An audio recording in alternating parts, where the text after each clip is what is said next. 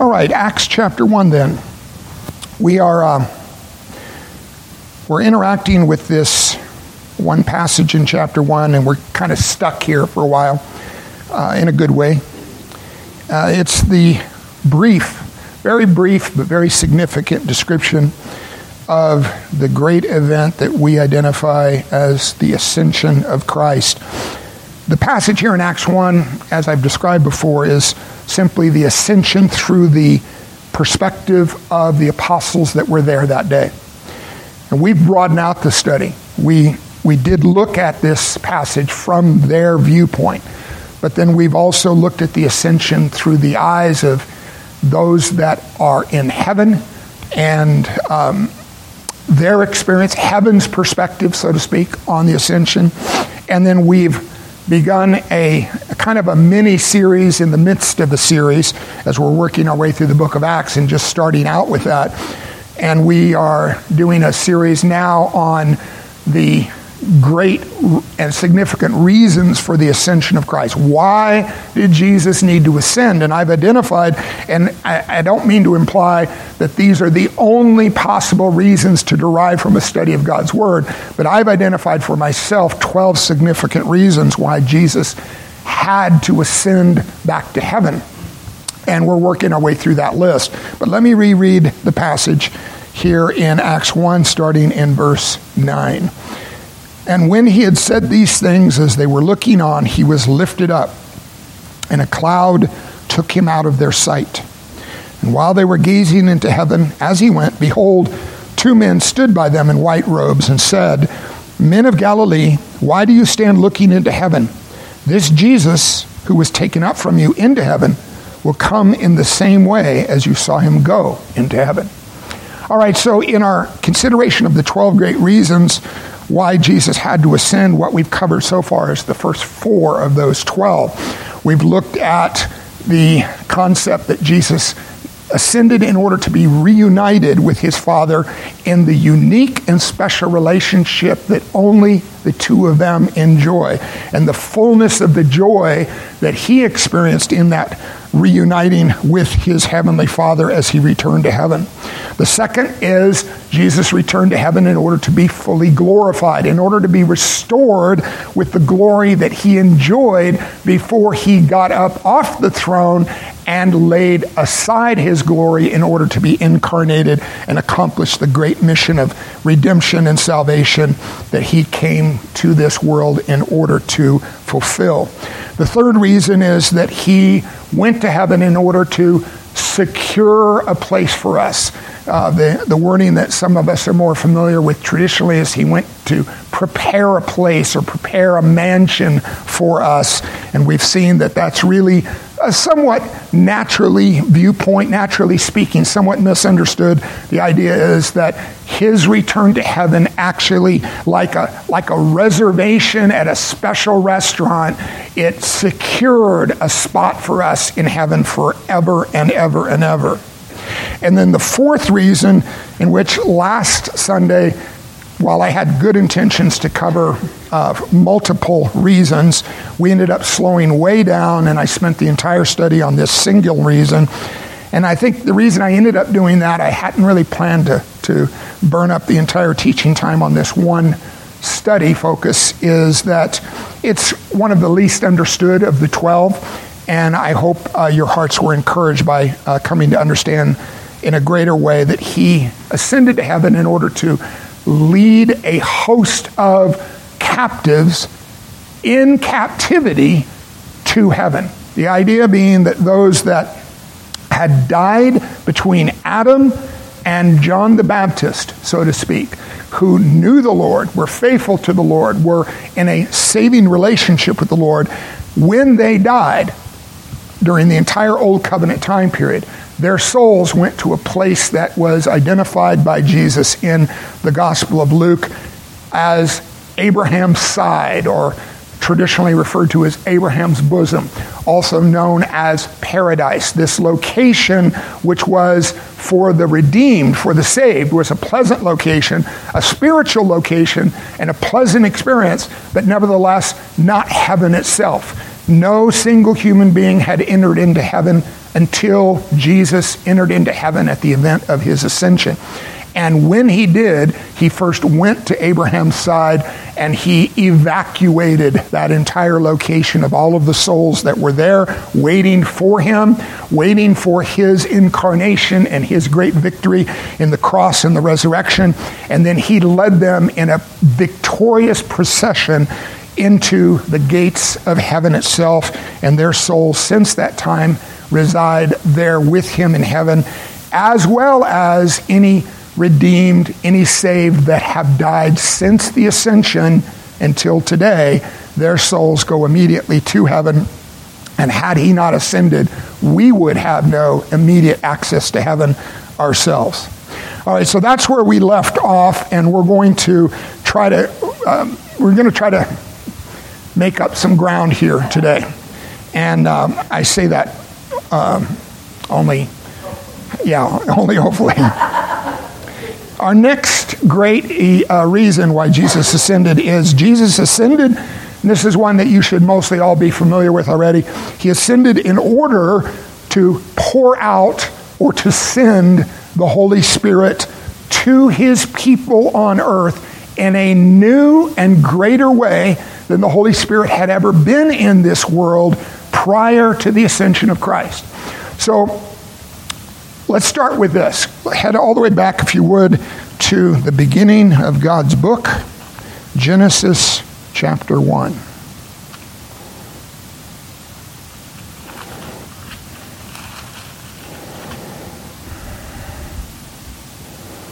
And we're going to see right from the beginning the presence and the activity of the Holy Spirit of God in what becomes known as history. Genesis 1 1. In the beginning, God created the heavens and the earth. The earth was without form and void, and darkness was over the face of the deep. And then this super important description. And the Spirit of God was hovering over the face of the waters. So the picture here is the world already created, but not yet fully arranged in the way that it will need to be arranged by the time we get to the end of chapter 1 in the first week of creation. And the Spirit of God, the Holy Spirit of God, is there. And He is not passive, He is active, and He's engaged in the process of what God is about to accomplish. And an interesting description here, he's described here as hovering over the face of the waters. I, I, just find some of the descriptions in God's Word, you know, they're, they're, I think they're meant to kind of catch our perspective. Um, w- what things in the world around us hover?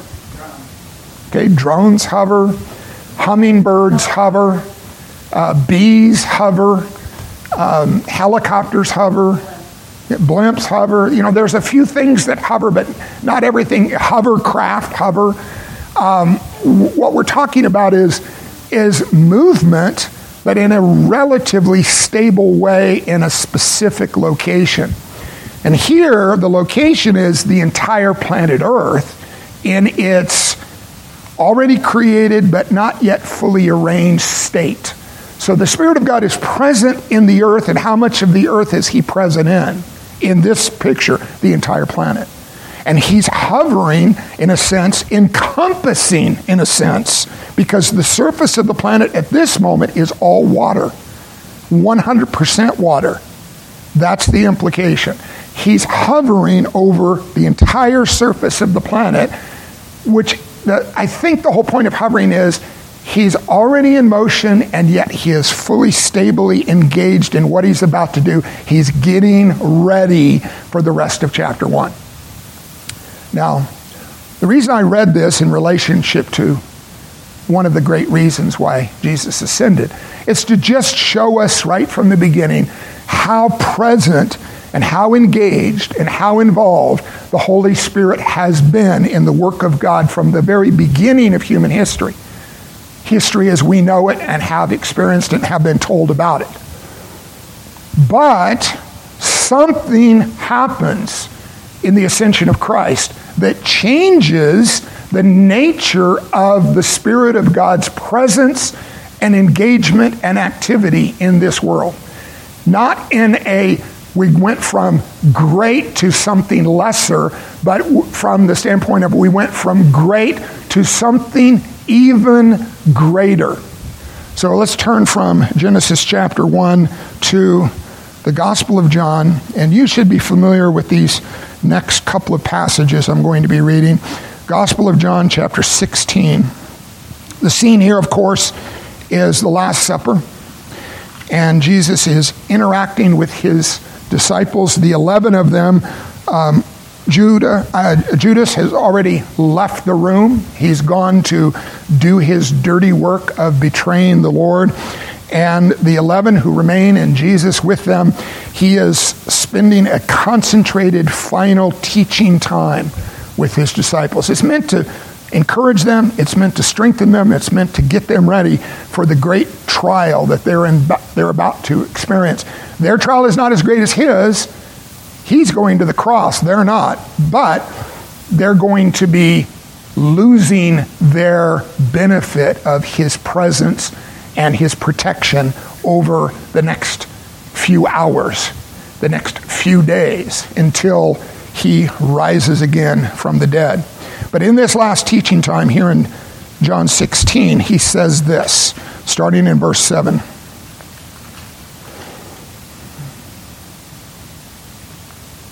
Nevertheless, I tell you the truth. And uh, I've talked about this so many times, but it's worth making sure we don't miss the point. When did Jesus ever not tell them the truth? Was there ever one single time where he said, I'm going to I'm going to see if I can fool them this time? I'm going to tell them something that's not true, see if I can get them to believe it. So, why would he say, Nevertheless, I tell you the truth. It's simply because everything he's ever told them is truth, but certain truths are more important than other truths. All truths are important, and especially truths that come from the lips of the Lord Himself. But even from the lips of the Lord, there are some truths that are rising in significance to an even greater level than all of the other truths that he proclaims and explains to his people. This is one of them. And when he says, Nevertheless, I tell you the truth, it's his signal to his people stop. Look, they've been going since, he's been talking since chapter 13. So, how long does that take? they they've been spending this night together, and he's been pouring out teaching. I've had this experience. You've had this experience listening to me many times. I'm droning on and on.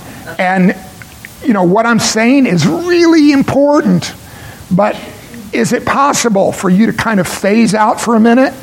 Some of you may have already phased out for a minute. and so there are moments where you, you want to stop as a teacher and say, hey, phase back in here because what I'm about to say, don't miss. Don't miss this point. And so this is one of those phase in moments for them. So, verse 7 again Nevertheless, I tell you the truth. It is to your advantage that I go away. Now, if we were to just stop there, if that's all he had said, it would have left them scratching their spiritual heads. How could that possibly be?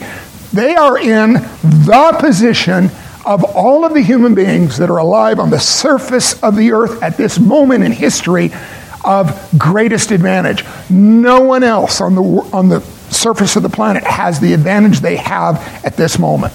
Why? They're in the same room as the Messiah, the Lord, the Savior, the chosen one. There they're having a private dinner with Him and talking to Him. And how many millions of people are alive at this moment in history on the surface of the planet and they don't have the access that they have? that these 11 have. And he says to them, It's to your advantage that I go away, that you lose this advantage. It's to your advantage that you lose this advantage. That's one of the things that the Lord will occasionally do. You've encountered other passages where he does similar things, where he says something that kind of like twists our perspective, you know, out of shape from what we expect, and then a, for a moment we're, we're kind of disoriented and confused, and then, and then it begins to dawn on our perspective that he said it in order to lead us to an even greater perspective, and he's doing that for them here. It's to your advantage that I go away, for if I do not go away, and thankfully he explains why it's to their advantage, he doesn't leave them guessing. If I do not go away, the helper will not come to you. Now, to fully develop the concept of the helper here, we'd have to go through chapter 14, chapter 15, chapter 16, and, and look at each point at which the Lord introduced this the concept of the helper. And it's an interesting comparison, a side by side comparison, an intentional comparison. In these chapters, in this Last Supper event, Jesus identifies two individuals as helper, one of which is himself, and the other and this is the reference here, is to the Holy Spirit. And the idea of helper here is not simply um, someone you're in a relationship with and, and they're just there to kind of do the, the, the menial work for you. They're helping you, kind of like uh, you can hire someone to come in and help you with the work around your home.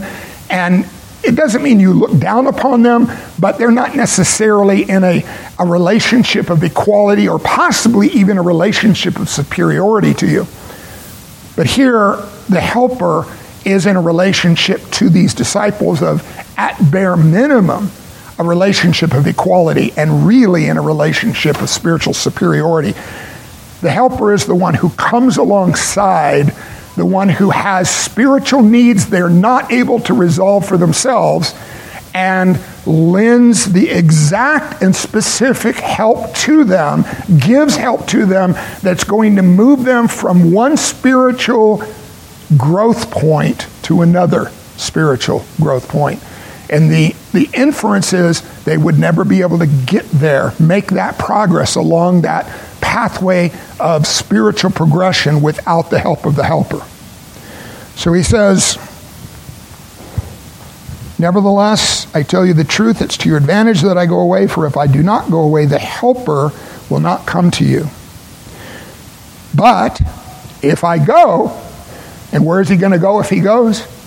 They don't know yet, but he's about to reveal it to them. He's going back to heaven in the event that we're studying the ascension. But if I go, I will send him to you. Now, this is one of the great principles involved in the ascension, and it's the one we have to be focused on right now, which is the Holy Spirit came to the disciples later, and we know the event. We're, we're not yet there in Acts chapter 2. It's the day of Pentecost, the great outpouring of the Holy Spirit. But all of that happened because the Lord Jesus ascended back to heaven, and had he not ascended, the day of Pentecost event would never have happened. Not just for the people that were there that day and their experience of it, but for all believers that have ever followed, including you and me. Verse 8 And when he comes, this is the helper, and this is his work, this is his focus in ministry. When he comes, he will convict the world concerning sin and righteousness and judgment. Concerning sin, because they do not believe in me. Concerning righteousness, because I go to the Father, and you will see me no longer. Another ascension reference. And concerning judgment, because the ruler of this world is judged. I still have many things to say to you, but you cannot bear them now. When the Spirit of truth comes, so the Spirit of truth is here identified with helper. Two terms, two names, same person in view. When the Spirit of truth comes, he will guide you into all truth all the truth. For he will not speak on his own authority, but whatever he hears, he will speak. It doesn't mean whatever he just hears in random conversation happening on earth. The implication is whatever he hears from God the Father, he will then pass on to God's people. But whatever he hears, he will speak, and he will declare to you the things that are come. He will glorify me, for he will take what is mine and declare it to you. All that the Father has is mine. Therefore, I said that he will take what is mine and declare it to you. All right, so now let's jump to the day of Pentecost, Acts chapter 2.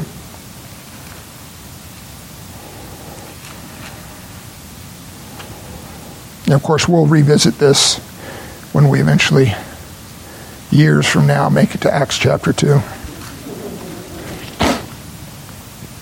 Uh, we're looking at verse 33.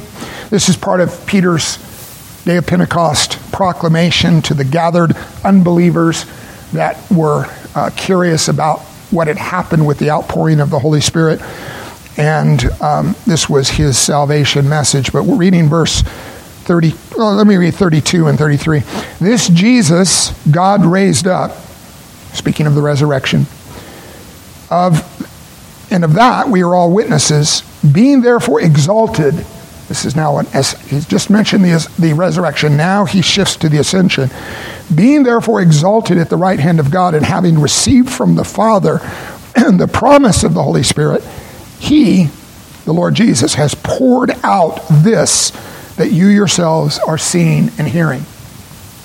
So Jesus had to ascend in order for the Holy Spirit to be poured out. Now, we're going to jump back. I know I'm going a little bit back and forth here, jumping back to the Gospel of John, back to chapter 14, and we're going to look at a super important passage starting in verse 16. This is still Last Supper instruction.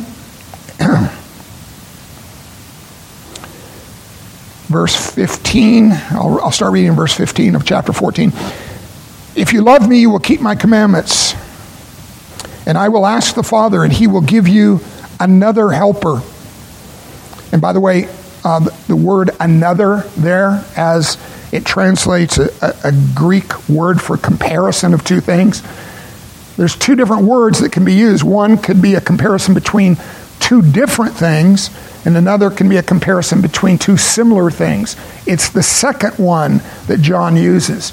So the helper that's being described here is similar to another helper, and that other helper was Jesus himself.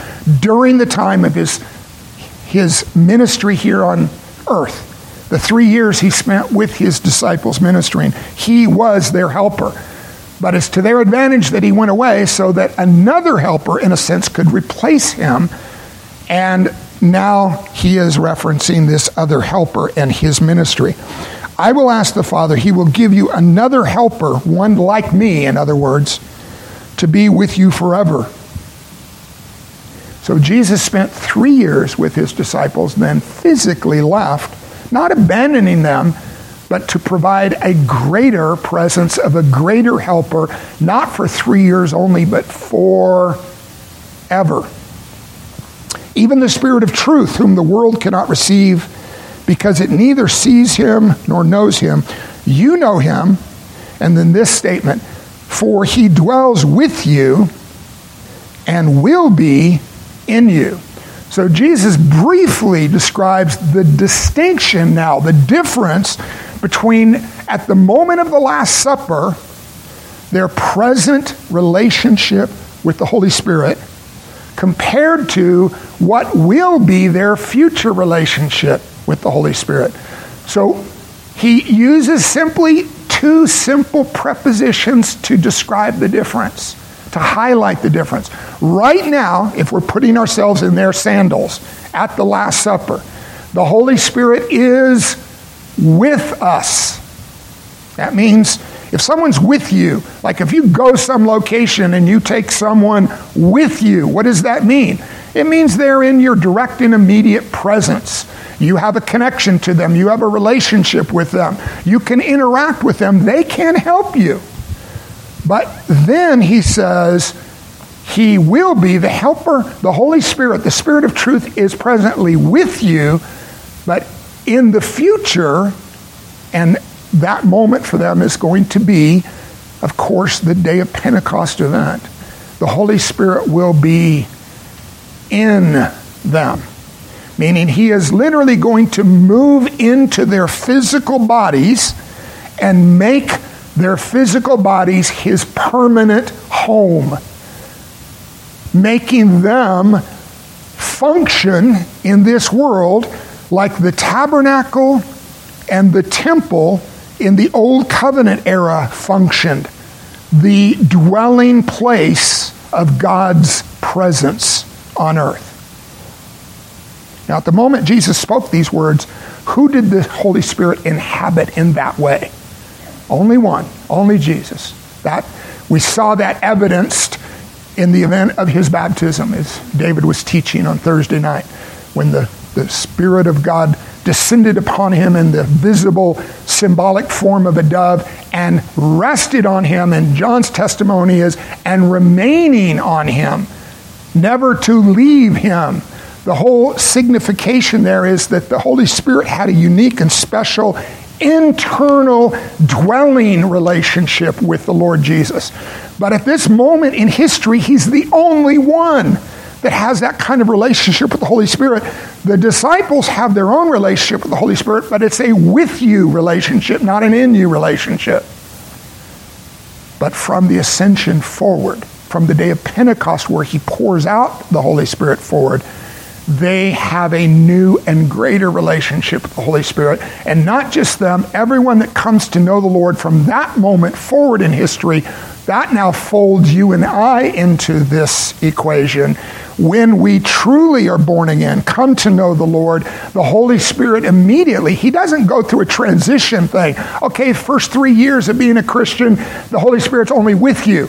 And then at the three year mark, you get the special blessing of graduating to an in you relationship. From the literal moment, the nanosecond of your new birth, the Holy Spirit moves inside of your physical body and makes you his permanent, permanent, how long permanent? forever permanent home. Now, the significance of that is vastly underestimated, even by believers. It's the difference between a new covenant relationship with the Lord and an old covenant relationship with the Lord. And trust me, if you lived in the old covenant era and you had a true and saving relationship with the Lord, you would be you would be forever grateful for it and you would have no room to complain about it. But he promised something even greater for us. As a reminder, we studied this. I head over for just a moment to the Gospel of Matthew, chapter 11. The greatest uh, uh, display of this, demonstration of this. Matthew chapter 11.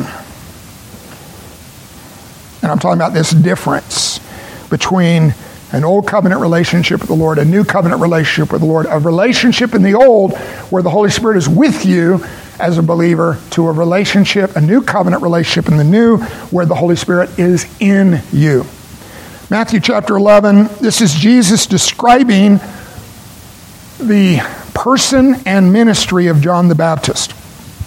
I won't have time to cover all of the details of this. We did cover it in great detail when we worked our way through the Gospel of Matthew together. Those messages are still available on sermon audio if you want to listen to it. But verse 11, this is where Jesus again kind of clues his disciples in.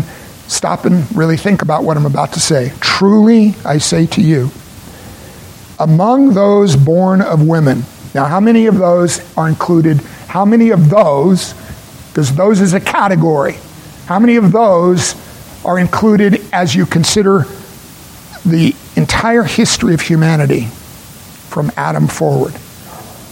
All except for two, and that was just by practical necessity. Who were the two that are accepted? Adam and Eve. Neither one was born of women. Adam was formed of clay. God breathed directly into his nostrils the breath of life, became a living soul. And then God, you know, put him in intensive care and, and took a rib out and formed the rib into a woman. Neither was born of a woman. So just for for reasons, important reasons, the first two are accepted. But everyone entering into this world as a human being since Adam and Eve has been born of woman. No exceptions.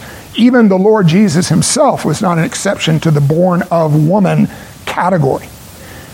But this is what he says and he's talking about from John the Baptist backwards through all of Old Covenant history. Among those born of woman, or women, there has arisen no one greater than John the Baptist. And our emphasis here is simply that if you were to line up all of the great heroes of the faith from Adam to, to Enoch to Noah to, to Abraham to Isaac to Jacob to Joseph to Moses and on and on and on through Old Covenant history. You line them all up and now you rank them. You make a list. Who's greatest, spiritually speaking? And of course, when you make a rank of, uh, of that nature, and you can, Jesus is even encouraging us to consider all who have lived up until John the Baptist from that perspective. You want to make that rank based upon God's evaluation, not your own. You want to make it based upon how God views them in terms of potential or theoretical spiritual greatness. And this is God's evaluation. We can be confident of that because it's the evaluation of the Lord Jesus. There's arisen no one greater than John the Baptist. John was greater than Moses. He was greater than Noah. He was greater than Isaiah. He was greater than Abraham.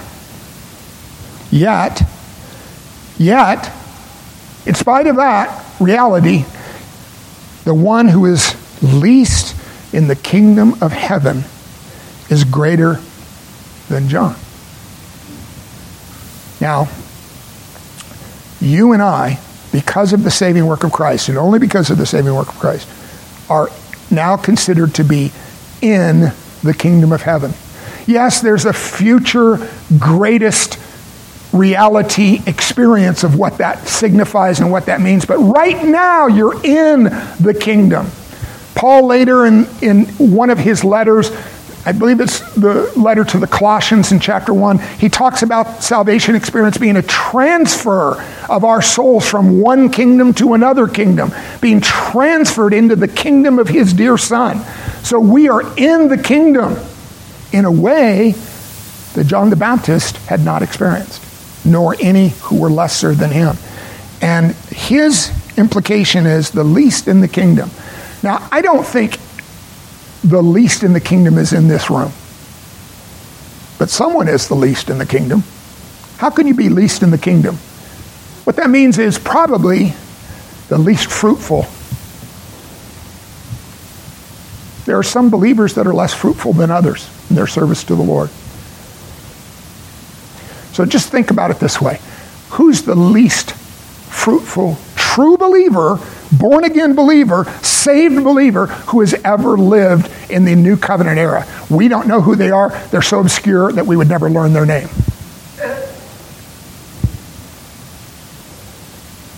And Jesus says that one is spiritually greater than John the Baptist. That's what he said. I didn't make it up. He said it. It must be true. He even prefaced it with a truly I say to you. Don't miss this point. Why are they greater? One reason and one reason only. The Holy Spirit was with John the Baptist, but the, even the least in the kingdom of heaven, the Holy Spirit is living inside of them. That's why we're greater. And only why. Not because our personality is greater, not because our abilities are greater, not because there's anything about us apart from the presence, the indwelling presence of the Holy Spirit that makes us greater, but that does make us actually really greater. Now, if that was the only reason that Jesus ascended, and I've given you, I'm in the process of giving you 11 other great reasons, but if that was the only reason, it would be well worth his ascension back to heaven in order to pour out the Holy Spirit upon us in that way. All right, let's move on to our next one. So we will, looks like time wise, we will get two done. I doubled my output from last week. Wow. Yeah, I am.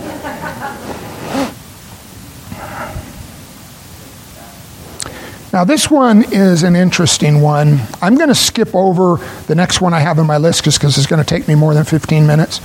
Uh, and I'm going to go to the third one that was on my list today. Uh, and I'll come back to the one I'm skipping, and I'll make that first next week, Lord willing. Um, let's head over to the book of Ephesians, chapter 4.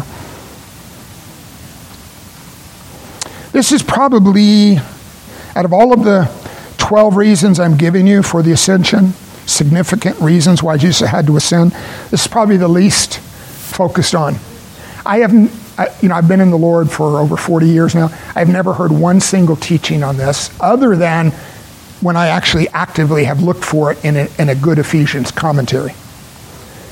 So I know people have taught on this.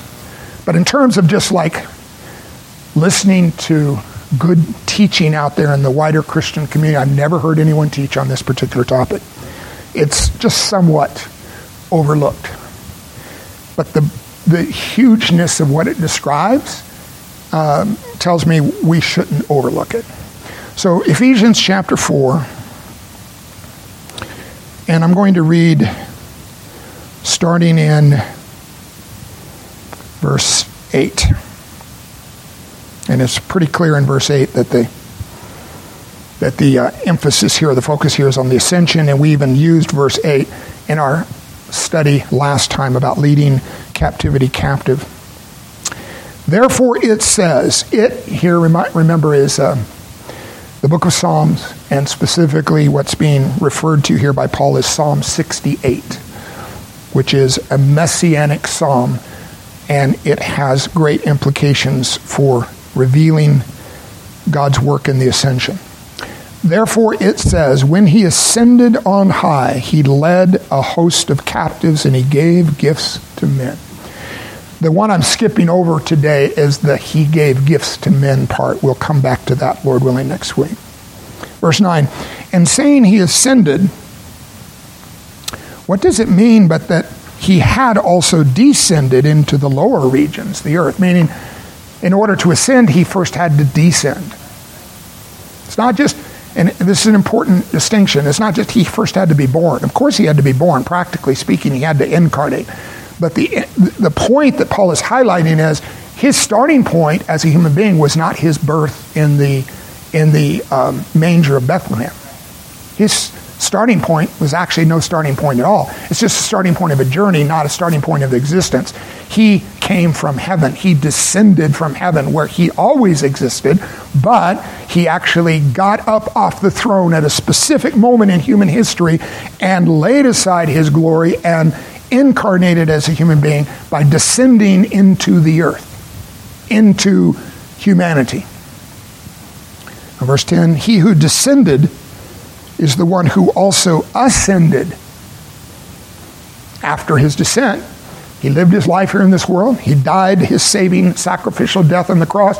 He rose victoriously from the dead, and then he ascended. But here we were given a reason for his ascension.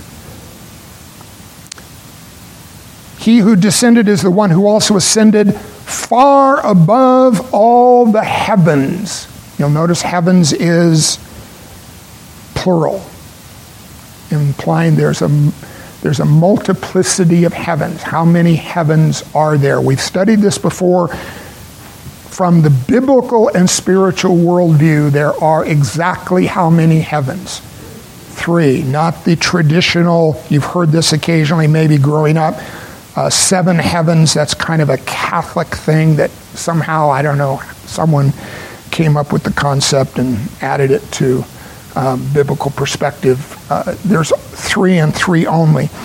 The first heaven is the immediate atmosphere directly surrounding the surface of the planet. So you look up in the sky, you're looking up at heaven number one. Then at night, you're able to see beyond the atmosphere, and, and only in the presence of the sun and the moon at certain times during the day, you're able to see beyond the immediate atmosphere. But at night, it becomes apparent and obvious every single night that there is a greater heaven beyond the heaven of our atmosphere, and that is the known and visible universe in all of its fullest extent. And we're growing, as we grow technologically as a society, we're growing in our ability to understand just how massive that second heaven actually is. We've got a new telescope up in up in space now, the Webb um, telescope, and it is seeing things in greater detail that were never perceived by human, natural, and physical observation before now. And it's just obvious that the, the universe, as we call it, is massively extensive. So that's the second heaven. The third heaven is heaven itself, the dwelling place of God, where the throne room of heaven is situated, where the redeemed go to meet the Lord, where the Lord Himself is ruling over all things, including the third heaven, the second heaven, and the first heaven, and all that's under the first heaven on this planet, and all other things. And so, he who descended is the one who also ascended far above all the heavens. And then this last phrase, that. The word that is what we call a purpose phrase connector. It, in, it indicates that what's about to follow the word that explains the reason for the action that's just happened. The action that's just happened in Paul's teaching is Christ has ascended far above the heavens. And he's situated there now in the greatest and ultimate heaven, the third heaven. And he's situated there for this reason that he might fill all things. What does that mean? And how big is that? Well, all things is a pretty broad category, pretty big category. How many things are included in this phrase? All things. Everything is included in that category. Everything that has existence is included in that category. In some amazing sense, when Jesus ascended back to heaven, he then filled everything. Now, let me just draw a boundary line around that so we don't misunderstand. Because in our day and age, with all kinds of new age, wonky spiritual perspectives that are out there, we could misunderstand the implication. Christ filled all things, and I'll try to take a shot in just a moment explaining what that means. But what it doesn't mean is that he has the same relationship with all things that he fills. He doesn't have the same relationship with all things. Just like when he was here in this world with his immediate personal and physical presence, he did not have the same relationship with every human being that he encountered. He had different relationships with different people depending upon how their hearts responded to his heart. So he had some who embraced him, loved him, and followed him, and he had some that hated him, despised him, and attempted to murder him, and actually did carry out uh, a conspiracy to murder him. Did he have the same relationship with the Pharisees that he had with his own disciples? The answer is obviously not. Completely different relationship, though he was physically present with both. So now, in some mysterious sense, and it's an important one, Christ fills all things since his ascension, but that doesn't imply he has the same kind of saving relationship with all things or all people. But it does imply something. What does it imply? Well, the first thing that it implies is simply this God has, this is something that, that um, Steve has um, taken us through in, in the um, systematic theology study that he's doing on Thursday nights. God has these special qualities that we call attributes. And they distinguish him from others so that we recognize because of these attributes, God is rightly defined and described as God. Some of his attributes he chooses to share with his people. We call those his communicable attributes. So God is love, special kind of love. It's unique love. It's holy love, it's spiritual love, it's powerful love. The Greek word you're familiar with, it's agape love. God is love. Does that mean that no, no one of us could ever actually experience loving someone with agape love? No, we're called to love one another with agape love. And we're told in the book of Romans that the agape love of God, just like the presence of the Holy Spirit, the agape love of God has been poured out in our hearts. And it's been poured out by the presence and involvement of the Holy Spirit in our hearts. So we are to share God's agape love. Doesn't mean that we'll ever, I don't think I've ever once loved anybody as deeply as Christ has loved me. But nevertheless, he calls me to love like he loves. But there are other attributes of God that I have never shared, I've never experienced, and I never will. Not even in eternity to come. I will never be like God in those ways. And we call those his incommunicable attributes because he doesn't share them with us and he can't share them with us. Why can't he? There's very few things that God can't do. Very few. But sharing his incommunicable attributes is one of them. Why can't he share? Here's a communi- incommunicable attribute of God God is all powerful. We call it omnipotent. God is everywhere present. We call that omnipresence. God knows all things. We call that omniscience. There are qualities of God that set him apart from all others. If I were suddenly to be granted all power, how would that change me? How it would change me is I would stop being a human being and I would become God. But no one can become God. No one can become God. No one ever has, no one ever will.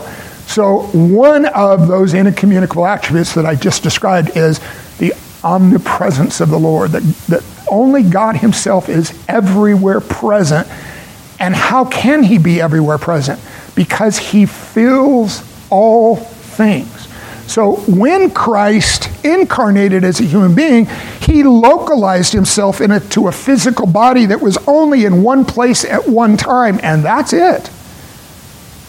But when he ascended back on high, he once again filled all things as he had previously done. Now, why does he fill all things? Besides just demonstrating that he is omnipresence and therefore is God, head back to chapter 1 and we'll end with this passage. We're in Ephesians still.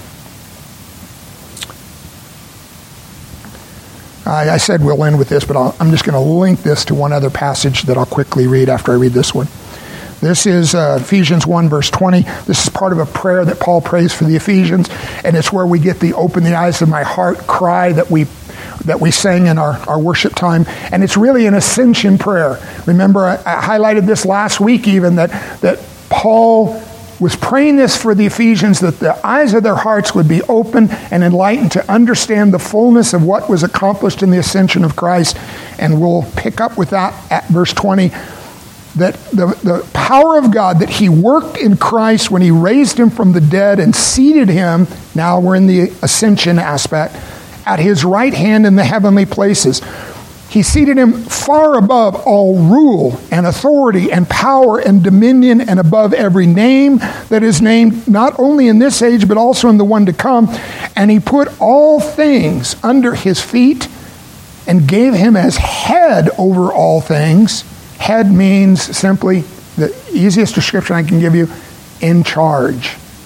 When you're the head of something, you're in charge of what you're head of.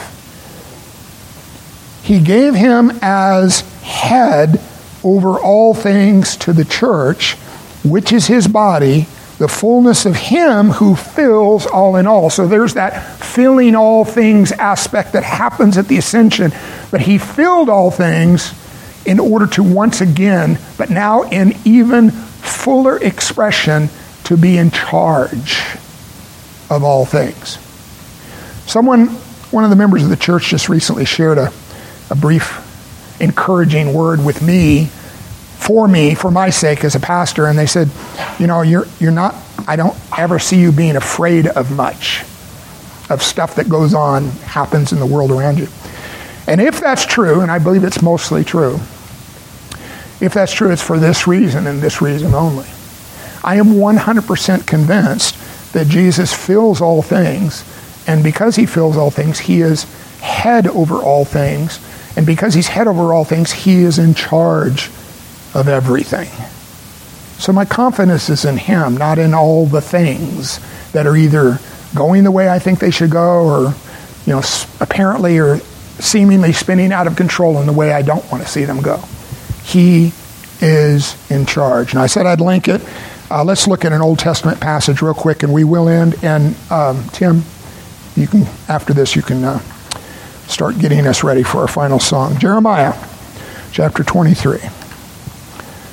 Old covenant prophecy, but pointing forward to the things that we've been discussing. This is the Lord speaking, and uh, just as a hint, when the Lord speaks in the Old Testament, it's the same Lord as the Lord who later speaks from Galilee. And so this is the Lord Jesus speaking in one of his pre incarnate um, declarations to a prophet he had chosen by the name of Jeremiah. Chapter 23, just a single verse, verse 24.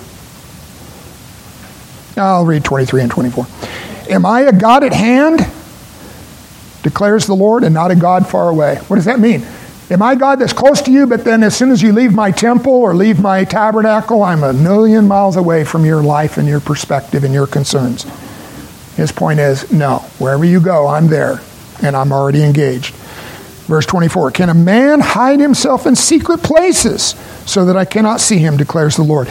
Do I not fill heaven and earth? declares the Lord? And the answer to that, that's what we call, you know, a rhetorical question. It has an obvious answer. When the Lord says, Do I not fill heaven and earth? His people, with a resounding chorus, should answer and say, Yes, Lord, you fill heaven and earth. And that's where we derive 100% of our confidence. You fill heaven and earth, indicating you're in charge of all things in heaven and on earth and therefore I'm at peace and I'm at rest with you.